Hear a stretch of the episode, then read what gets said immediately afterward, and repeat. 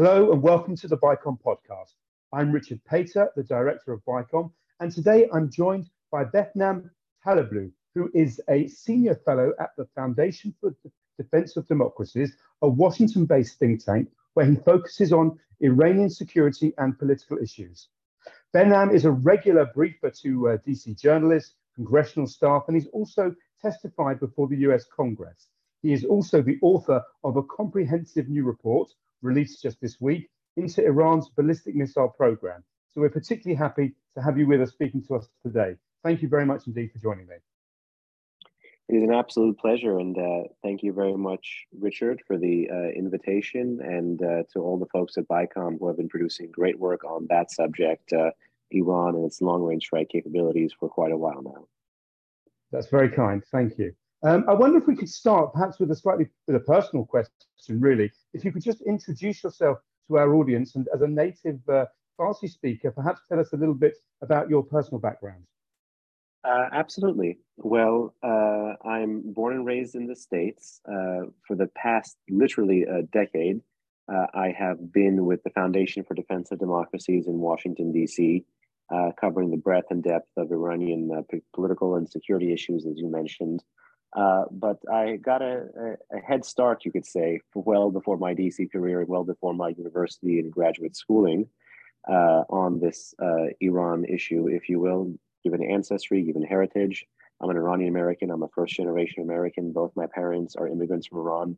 Uh, growing up uh, in New York City, you know, you saw the Iran issue kind of live on the news. And I saw how things on the family side, on the personal side, were radically different than how Iran uh, was portrayed and how Iran seems to be uh, from afar.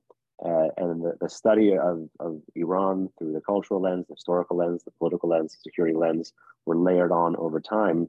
Uh, but we certainly, uh, perhaps you could say, have a, have a head start in this business because my mother's side of the family actually fled uh, Iran particularly uh, after her father uh, was a reporter back in the day prior to the revolution, taken to a prison that is known to many in your audiences as Evin Prison.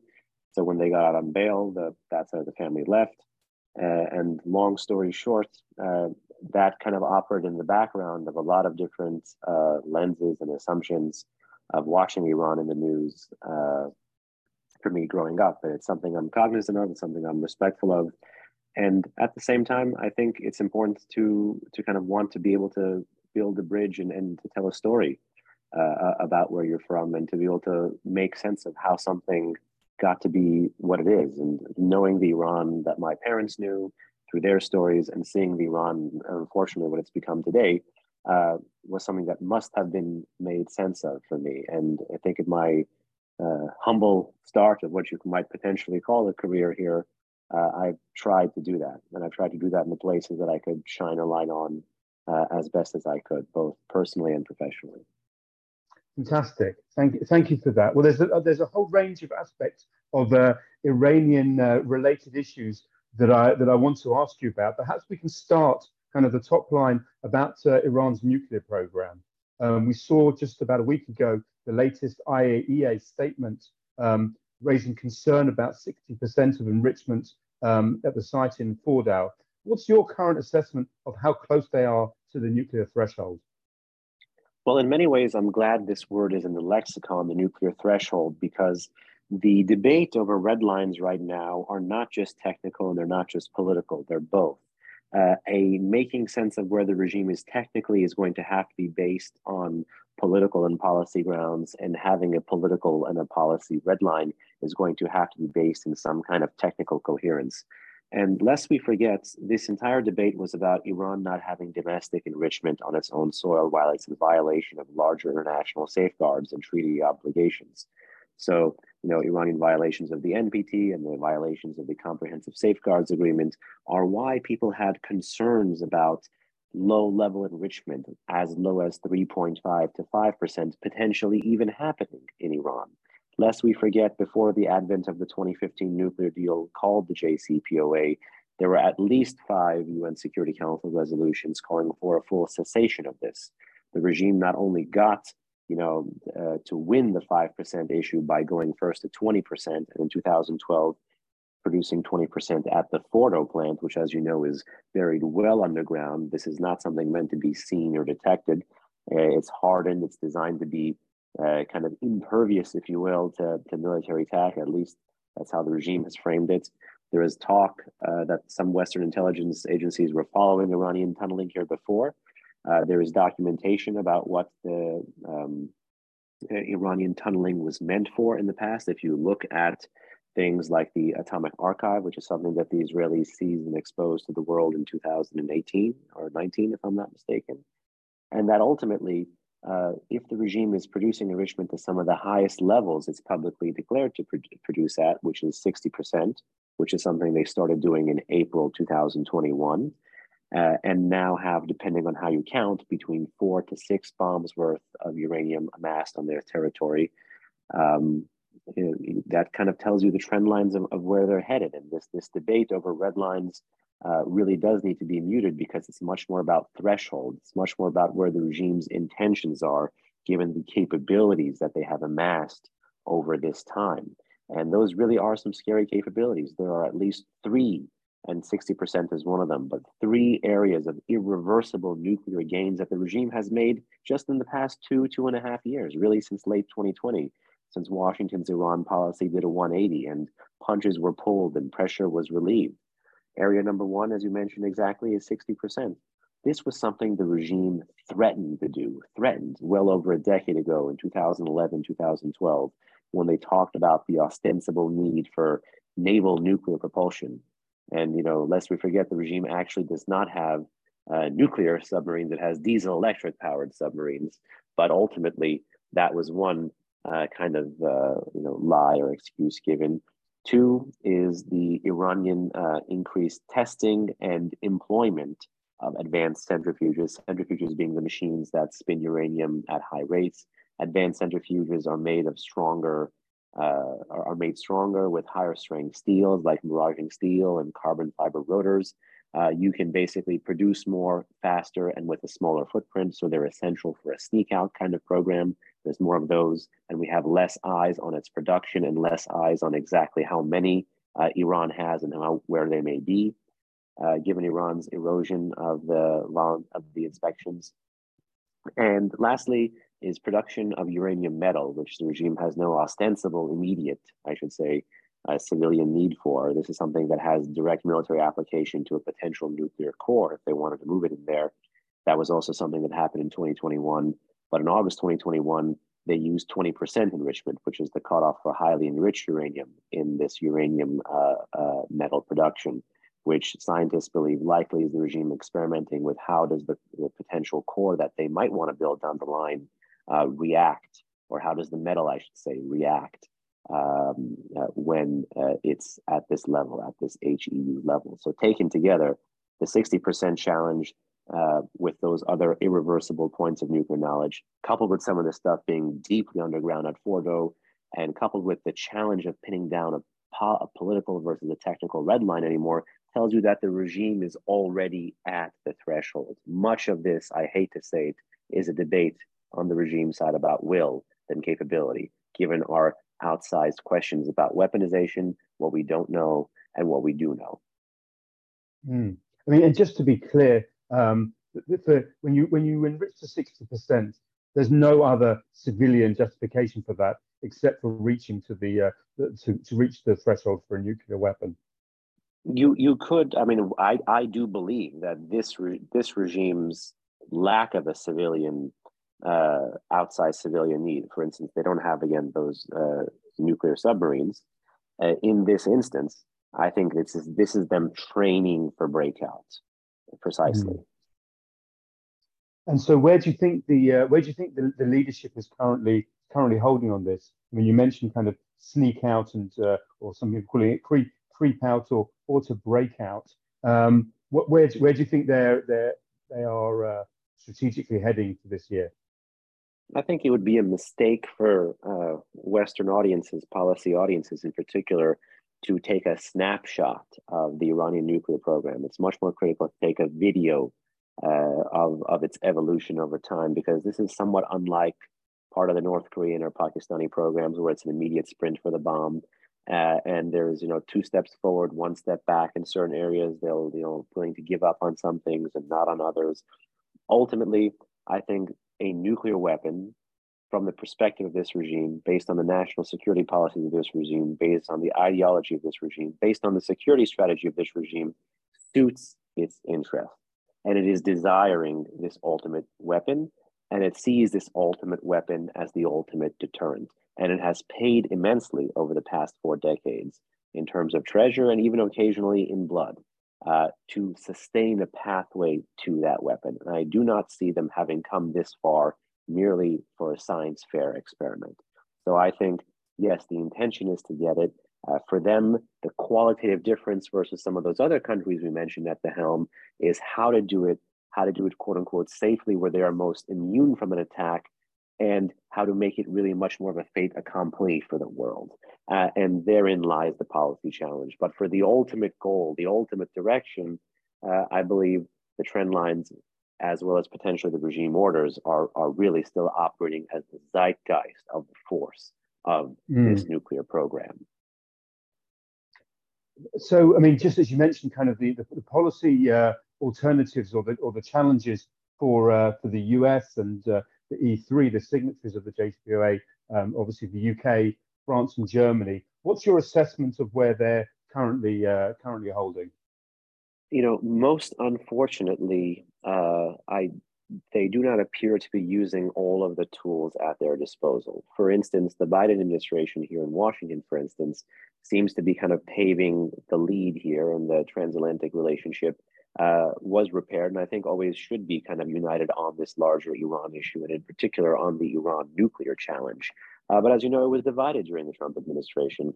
And I think most unfortunately, Iran learned again that it could divide both sides of the Atlantic. And we saw some uh, very unfortunate things, which is our E3 allies, you know, working to kind of find ways around American sanctions to kind of placate the world's foremost state sponsor of terrorism uh, which I think is a very unhelpful policy and kind of hurtful when you say it out loud and that plainly. But uh, there it is. Uh, now, mm. kind of moving forward from that experience, uh, the administration desires a deal for political reasons about the legacy of the 2015 deal from the Obama era. This is basically Democratic foreign policy 101, uh, large D. There's the partisan element. But beyond that, in terms of the strategy, administration seems qualitatively disinterested in the Middle East. That's a larger American structural challenge to contend with. And then beyond that, uh, doesn't see the Iran threat in its breadth and depth. Yes, there are some efforts with partners to kind of roll back Iranian networks or at least interdict shipments of weapons, but I see that as largely ornamental and instrumental, uh, ornamental rather than instrumental in its Iran policy, because at the helm of that policy is resurrection of this nuclear deal, uh, even if it only will provide one to two to three years maximum before some more of these sunsets uh, kick in. And this is uh, akin to trying to kick the can down the road, but not knowing you don't have a road. You're about to kick the can at a wall, and the wall and the wall is about to rebound the can uh, at, at, your face. So this is the position the, the transatlantic community is in. So what I think they should do instead, rather than continue to keep the door open for this fatally flawed deal, is to use some of the mechanism mechanisms of the deal to unwind the pressure that has kind of been built up and restore a multilateral consensus uh, against the Islamic Republic. And they can do that through the snapback mechanism. What snapback, which is only legally, quote unquote, available until 2025, and that right, quote unquote, will, quote, sunset in 2025, is basically to collapse the UN Security Council Resolution 2231 through a UN Security Council process that reverse engineers the veto mechanisms where only one partner uh, is needed to trigger this. There's a whole mechanism I won't bore you with through something the Brits have actually triggered about a year ago called the dispute resolution mechanism, which is a glide path uh, to ride up to the Security Council to potentially trigger this uh, based on Iranian violations. And then ultimately, what that would do is restore those older uh, UN Security Council resolutions that called for no enrichment, no reprocessing, had a permanent rather than temporary and lapsing arms ban, had a permanent missile testing prohibition rather than a lapsing one, uh, and ultimately had panel of experts in there that could kind of adjudicate violations of resolutions uh, uh in, in their own uh, time. Now, obviously, Iran would respond to this move, but uh, to say that Iran would respond to this move and violate the deal would be to miss the forest through the trees, that the policy of appeasement and the policy of handcuffing your own pressure and the policy of pulling punches for the past two and a half years, as we mentioned, has given the regime the time and the space to read us a certain way, as well as to make the qualitative and irreversible gains that troika of gains 60% advanced centrifuges and uranium metal that cannot be taken away, which is something very scary to think about. So, step one, we need to align our ways, means, and ends in the transatlantic community on Iran. The way to do that is to literally snap back. That would restore the predicate, and from there we can build up together.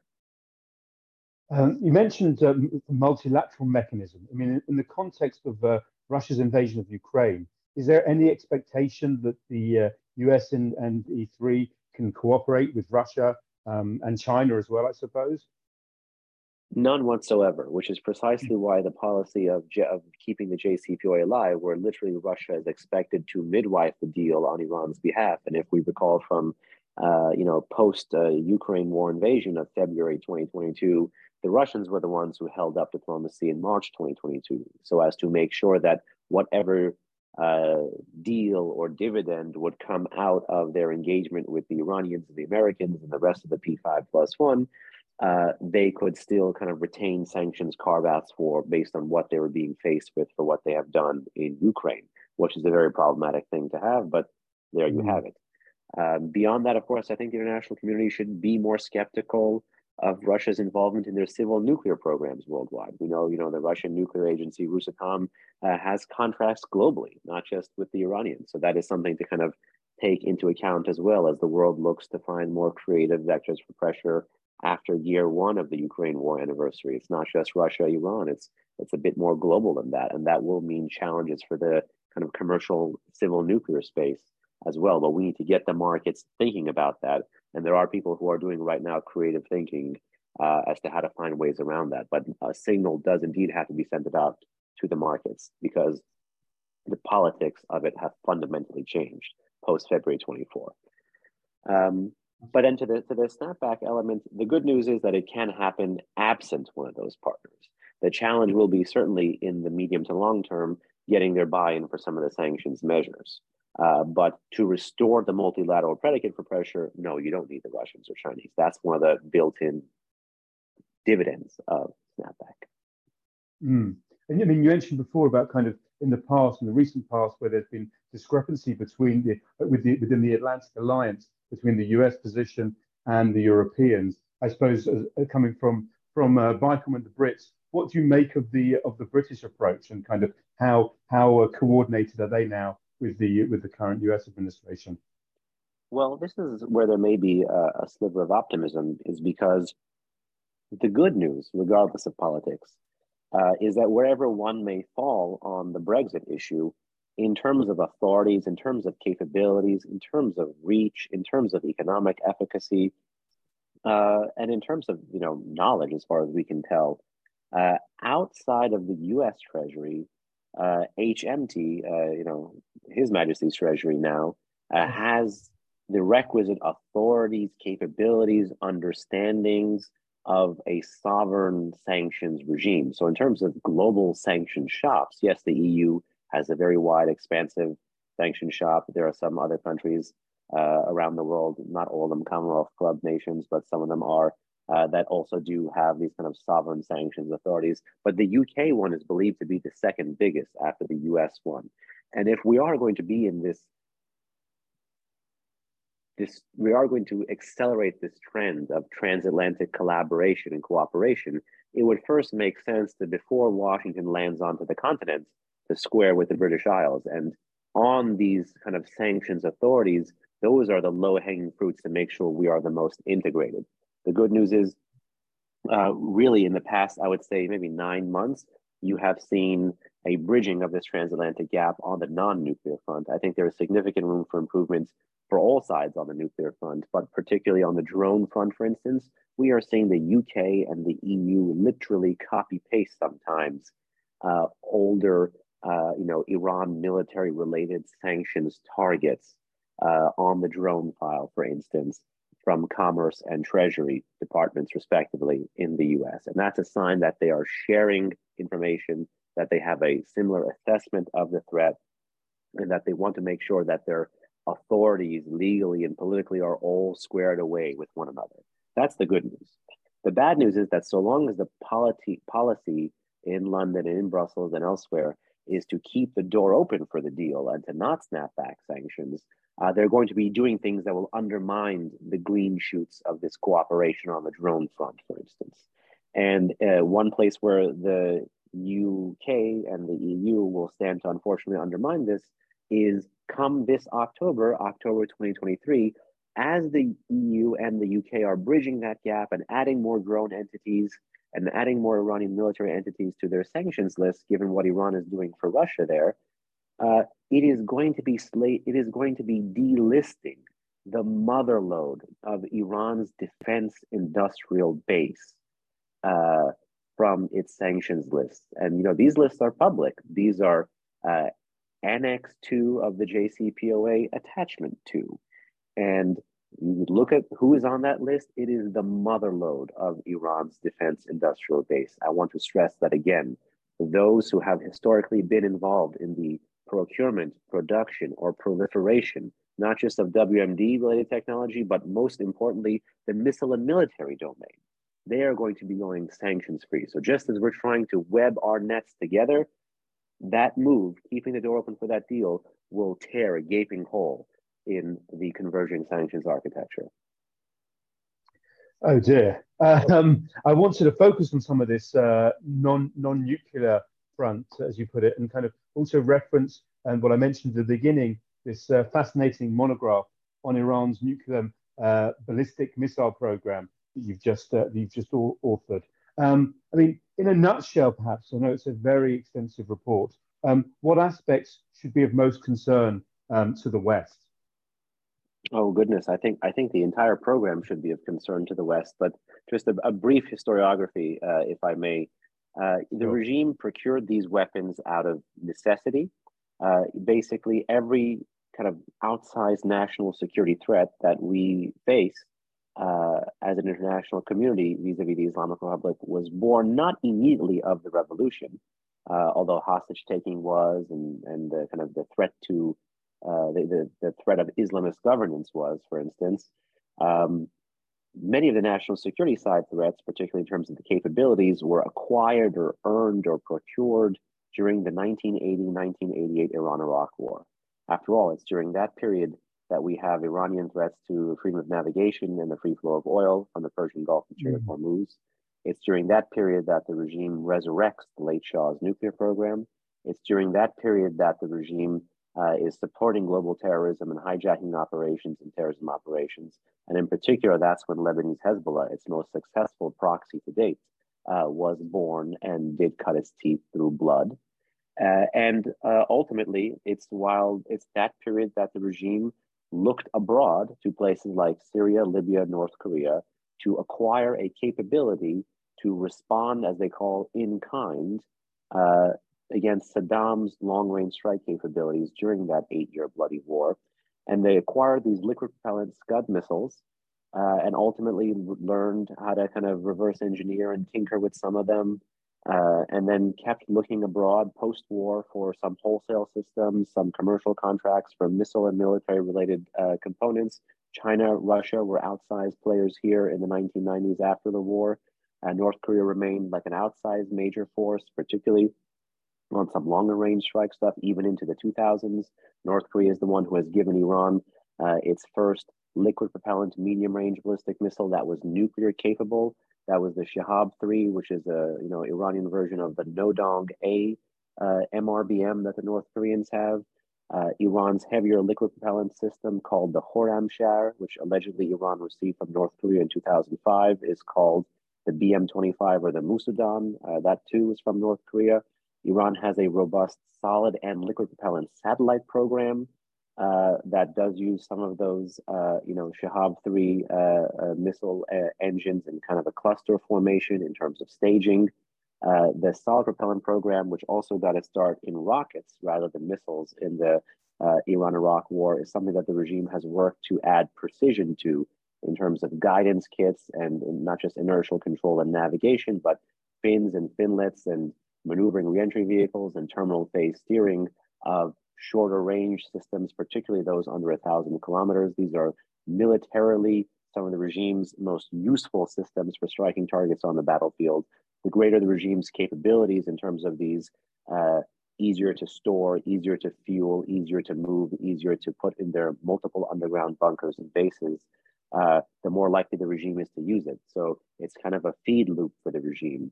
The greater the capability, uh, the more they'll produce it. The more they produce, the more they have on hand. The more they have on hand, the more they want to use it. And increasingly, they have been using it. And the more the non response to their use, just like with terrorism, uh, the more likely they will be inclined to use it and test it, and not just test it, but transfer it to proxies and partners. And Iran, as you know, has a broad array of proxies and partners in the Middle East that they call the axis of resistance.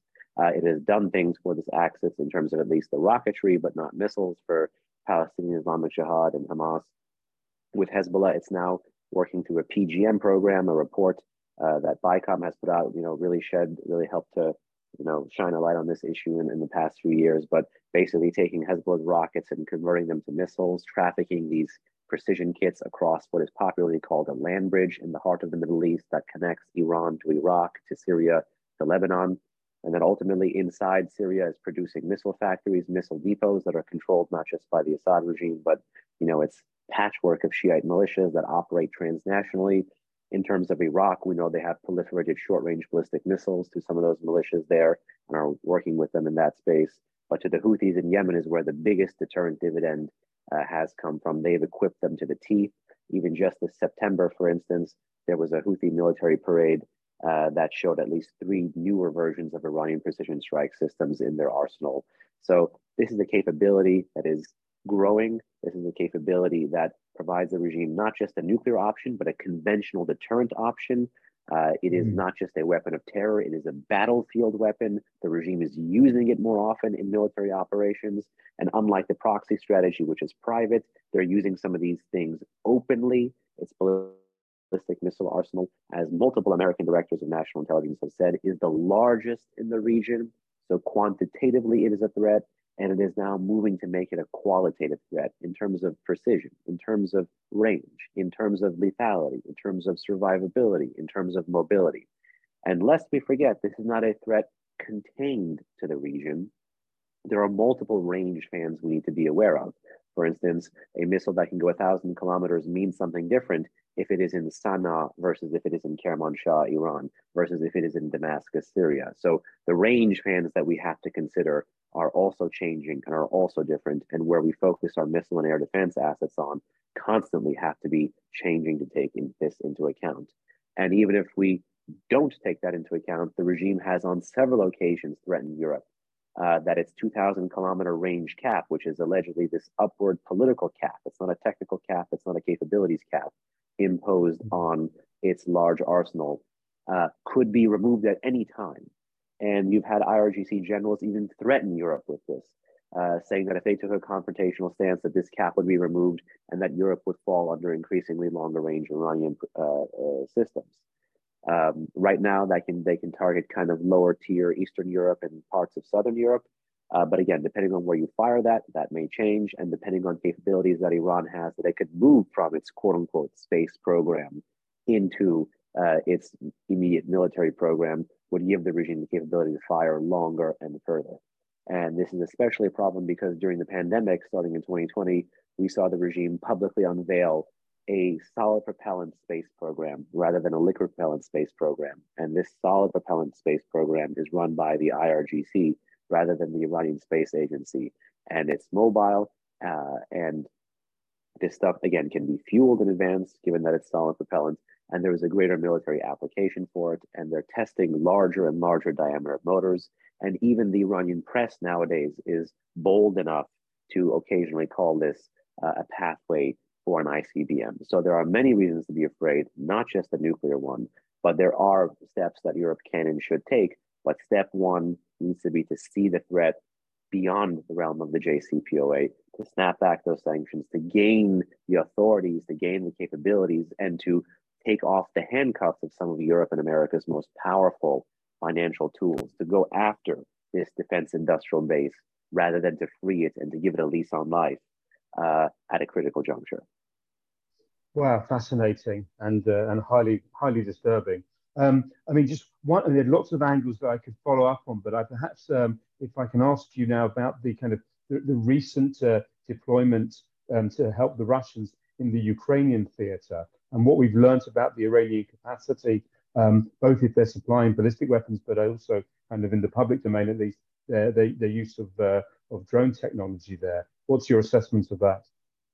So I'm, I'm glad drones have been brought up, though I am the you know the first to say in Washington, given that this monograph took almost three years, during the, the course of writing it and you know compiling all the data, which is all open source, all publicly available, and heavily footnoted because we want people to check and engage with the material and see how so much mm-hmm. of this is simply hiding in plain sight. This is how the regime operates. People will gloss past a news story every day, but the data therein is rich. And we are watching the story of change over time in Iranian military capabilities. No one is saying the regime is going to be a conventional power overnight. But when a conventional power like the Russian Federation looks to an asymmetric power like the Islamic Republic of Iran, to be an amplifier for its long range strike capabilities, to be an amplifier for cheaper uh, unmanned alternatives. Uh, this tells you something about the evolution uh, uh of the Iranian threat and what this regime has done, uh, whereas it has not been able to procure uh, a you know significant air force. it's been cannibalizing even what it had since it inherited from what, what it inherited from the revolution, I should say, of American uh, older jets, uh, it has moved to master the entire spectrum that you mentioned of unmanned aerial threats. So mortars, rockets, drones, cruise missiles, and ballistic missiles. And it's this mastery of the spectrum of this entire arsenal that the, the regime has. And they can throw a different tool into a different cocktail, a different combination uh, into a different theater at a different time. And that is what is keeping it in the fight for so long, and that's what's keeping the Russians in the fight. No one is saying that the European Union has not done enough, but actually, some, some many many are saying the European hmm. Union has not done enough. But on the sanction side, the speed with which the European Union moved, not on the military side, the sanction side, uh, we saw things that took maybe 10 years to get on the Iran front, that took maybe three, four months to get on the on the Russia front.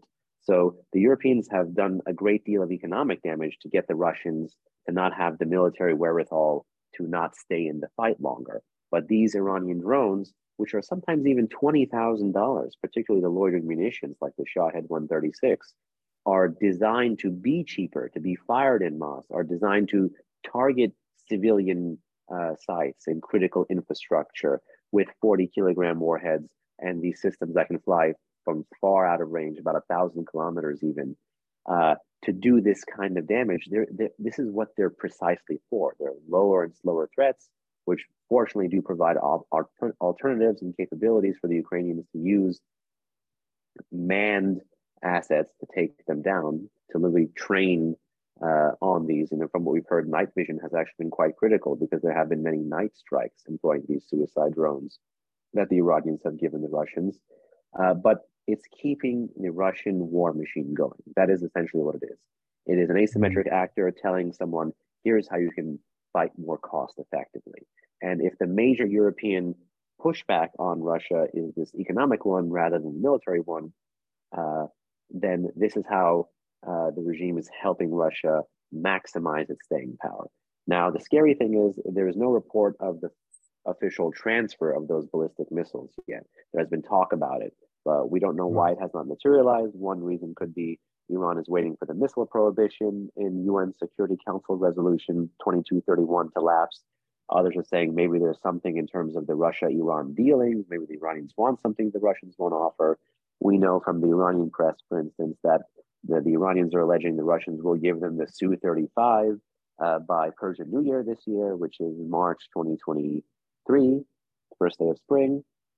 And so ultimately, uh, there could be, be something there that is holding up the transfer. But if this transfer does happen, it would be the most significant state to state transfer of ballistic missile capabilities uh, outside the Middle East by Iran. Uh, but on the drone side, unfortunately, that technology has proliferated. There are Iranian drones in Venezuela, there are Iranian drones in Ethiopia.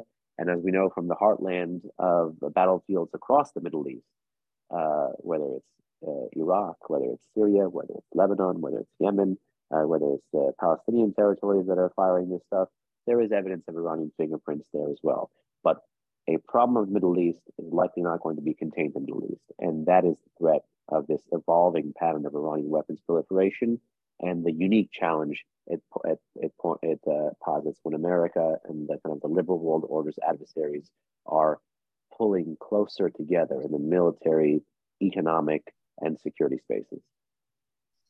Thank you for that. I wanted to change tack for a moment. Um, and we saw recently reports of uh, an attack on a weapons factory um, in Isfahan, um, in southwest of the Iran.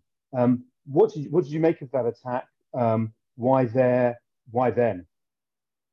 So many see this as kind of a continuation of, uh, you know, what uh, in Israel is called the war between the wars, uh, or you know, sometimes broadly in the press is called the kind of the Israel-Iran Cold War. Many do believe that the uh, quadcopter drones, which are unique, by the way, because in this sense, they're A, they're commercially available, B, they can be retrofitted with those bomblets that the press reported, and C, they have to be operated from within a much closer range. So it tells you something about the depth or the network of penetration uh, that uh, Israel or the potential foreign actor who did this uh, may have uh, in terms of access to Iranian territory. So there's there's that component to look at it as well. But this is not the first time uh, such a weapon, a quadcopter drone with bomblets, uh, was used against an Iranian military facility, particularly one that was believed to be supply, you know, producing drones.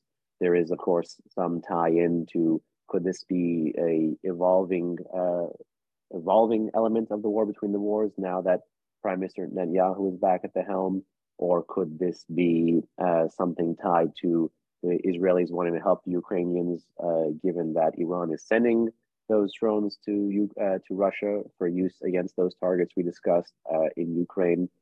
Um, but more broadly, kind of zooming out about if, if one looks at this as trying to handicap the Iranian production capability, uh, it would make sense that the actor that the press has uh, alleged to be behind it, uh, and that is the Israelis, it would make sense that they're trying to do this in terms of a death by a thousand cuts approach to Iran's larger kind of defense industrial base. Now, the open question is how will Iran respond? Uh, for instance, given that I said it's not the first time quadcopter drones were used against a drone factory, we have to look at the last time, which was February 2022. And in February 2022, uh, those quadcopter drones attacked allegedly a whole airfield in western Iran, in Kermanshah, where there were several Iranian drones there, and took out uh, the entire facility. Uh, the response came in mid March 2022 uh, against uh, basically civilian sites in Iraqi Kurdistan in northern Iraq, uh, but that Iran had somehow alleged was a Mossad safe house or a Mossad cell or some kind of facility associated with the Mossad. But that was 10 precision strike short range ballistic missiles, solid propellant by the Islamic Revolutionary Guard Corps Aerospace Force at you know that target in northern Iraq. So there may be something beyond the there there uh, in terms of the Iranian response. But uh, now that we know Iran has these weapons and that the threshold for using them is lower, and that it historically has used them against Iraq, and then in, and then shortly thereafter the strike, there was reporting that said Iran may indeed choose to respond. Our eyes should be peeled on the region as much as it should be peeled on Israel. Sure, the regime may go after soft targets and kind of support the kind of consistent terrorism that it's supported against Israel in the past, but I would be on the lookout for more missile use because if past mm. its prologue, the regime feels exceptionally comfortable responding. Perhaps not directly against Israel. In fact, there is documentary evidence for them not trying to directly engage Israel with these missiles. But oddly enough, they feel comfortable doing it against America because when Iran was responding to the killing of Soleimani, it did so overtly, publicly, and using these missiles. So expect more, not less, of these sorts of missile operations from the regime.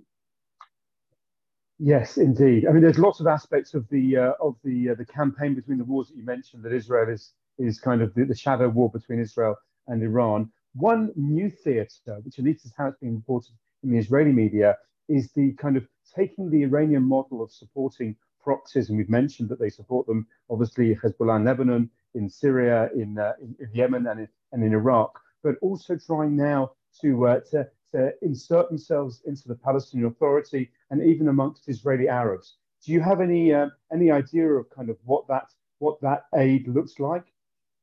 Uh, could you could you rephrase that? Sorry, I didn't, I didn't catch the tail end. Is the, the Iranian basically the, the new aspects of Iranians kind of carrying on their model of proxy uh, um, of helping proxies in the region by helping Palestinian groups, both both within, within Gaza and the West Bank, and also trying to uh, trying to build up cells amongst Israeli Arabs inside inside Israel as well.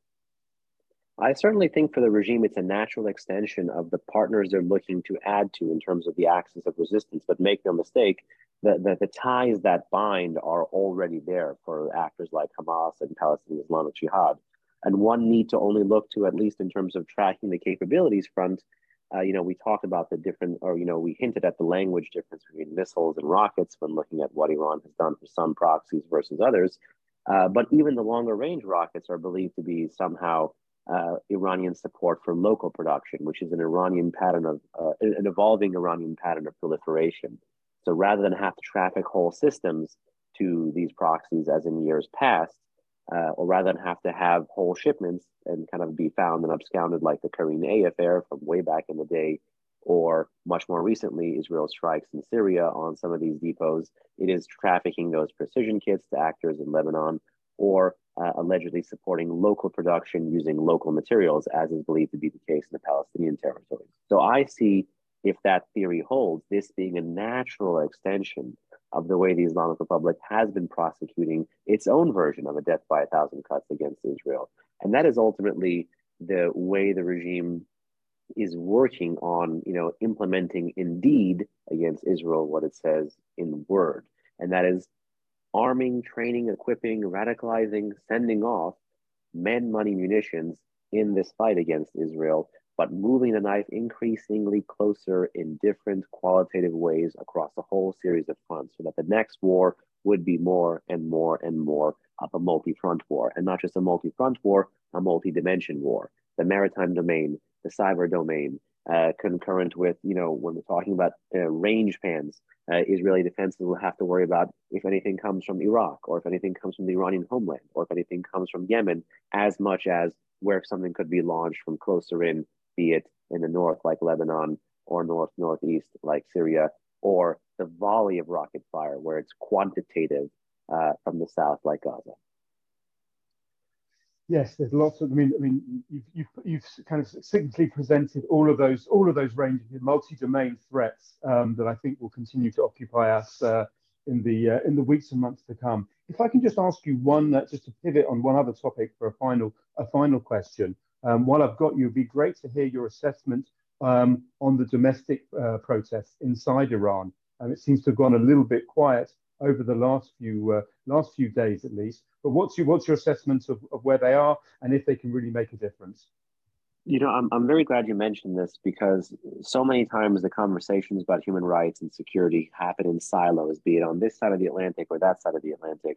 But ultimately, uh, the real challenge that the government of the Islamic Republic knows uh, to itself to be is not, you know, one Western actor with one kind of outsized conventional capability. It's from within. It's that the government of the Islamic Republic knows it does not have the support of the Iranian people. It's that the government of the Islamic Republic knows that people since 2009 and then really en masse since 2017 have been chanting, not Gaza, not Lebanon, my life for Iran. Fundamentally, what you have there is a revolutionary regime in charge of a post revolutionary society.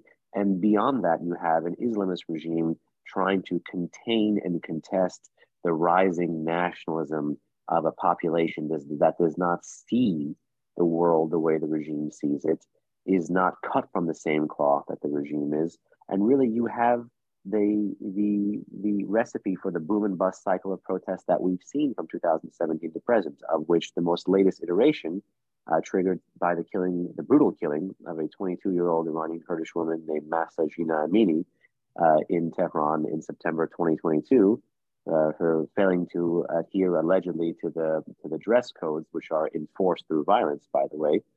Um, ultimately, that is the next frontier here. Uh, that is not the first protest that Iran has faced in 2022, and it is not the only protest that Iran will face in the future.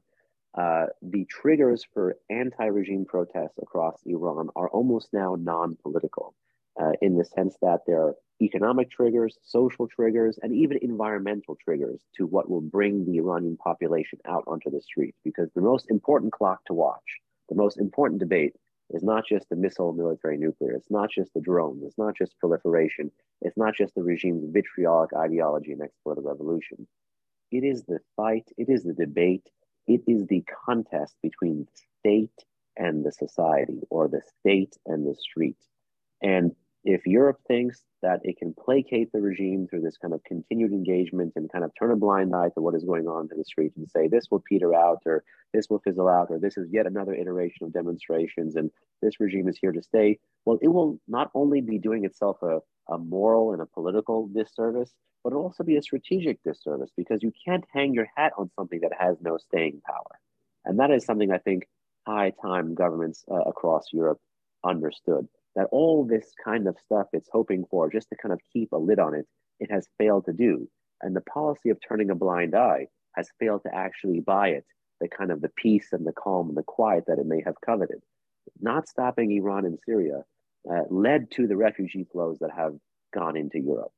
Not stopping Iran's arms proliferation and drone attacks in the Middle East is now what is emboldening Iran to do so vis-a-vis the Russians and outside of the Middle East. Not stopping Iran's abuse of you know international financial networks are how precisely even while at the peak of US maximum pressure sanctions in 2018-2020 the regime was still you know using and abusing the formal financial sector uh, to make ends meet. So you know, it's high time we recalibrate. It's high time we make an assessment of our Iran policies on both sides of the Atlantic based on the facts on the ground in Iran and that begins with properly understanding this fight between the state and the street, which is certainly not over. Wow, fascinating! Thank you so much uh, for your insights uh, today. That was uh, that was really valuable. I learned a lot, and I hope uh, our audience uh, appreciate that as well. Thank you very much indeed for your time today.